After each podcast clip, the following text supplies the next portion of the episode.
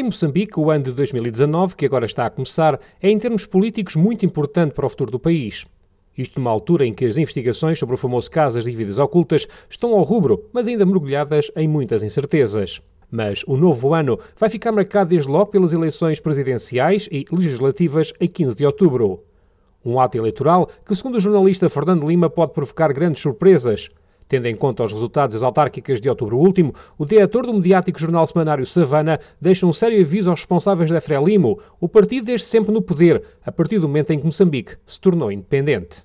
Quando temos um eleitorado jovem, que é o eleitorado maioritário, que não viveu a independência, que nem sequer viveu os horrores da guerra, e insistir uh, no, no, no, colonialismo, eh, no socialismo, nas, nas conquistas do passado, este novo eleitorado não é sensível a, a este tipo de discurso. Este novo eleitorado está preocupado com habitação própria, com emprego, com condições, com condições de vida, com custo. Ora, é essa juventude que uh, vota não vota na RENAM nem no MDM, os dois partidos da oposição, vota sobretudo na penalização do partido que está no, no, no, governo. O diretor do influente e crítico jornal Savana receia que 2019 possa ser um ano tumultuoso no país, não só por causa das eleições de outubro, mas também pelo descontentamento dos moçambicanos a viverem uma profunda crise económica e social. Esta insatisfação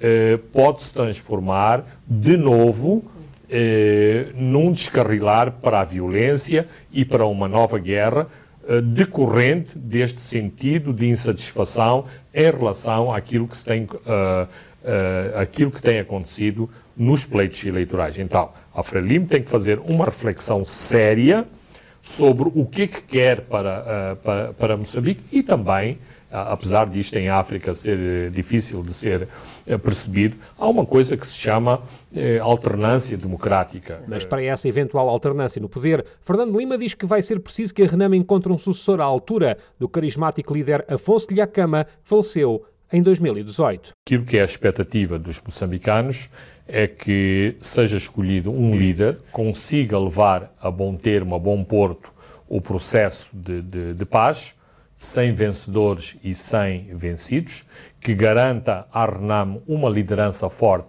e uma liderança para se afirmar ou como um partido que ganha as próximas eleições ou como um partido forte de oposição, porque as duas, uh, as duas opções estão em, cima, estão em cima da mesa, sobretudo tomando em conta os resultados das últimas uh, eleições autárquicas, e, por outro lado, um líder que faça finalmente com que a Renamo seja um partido político e não uh, este misto de uh, força militar e partido político ao mesmo tempo. O novo líder no principal partido da oposição, que será conhecido já este mês de janeiro no Congresso da Renam marcado para a Serra da Gorongosa, algo que também poderá ser determinante para que se conclua de uma vez por todas o processo de paz iniciado entre o Presidente da República, Filipe Nyusi, e Afonso de Lhacama. Não há, eh, neste momento, ou pelo menos não havia até algumas semanas atrás, uma relação de paridade, de igualdade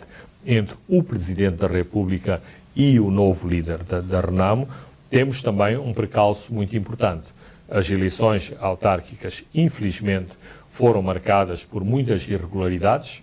Uh, há uma percepção da Renamo de que essas irregularidades uh, penalizaram uh, este, este partido e, como represália a estas irregularidades, a este sentimento de que a RENAM foi penalizada, há claramente um atrasar, um compasso de espera por parte da RENAM em relação ao processo de paz para ter garantias de que a Frelimo e de que a liderança do Estado moçambicano são de facto sérios e confiáveis para se concluir esse processo de paz. Um processo de paz que todos os moçambicanos desejam possa ser assinado o quanto antes.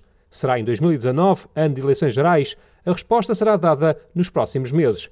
Com votos de uma boa semana, recebam um forte abraço de Pedro Martins em Maputo, a Pérola do Índico.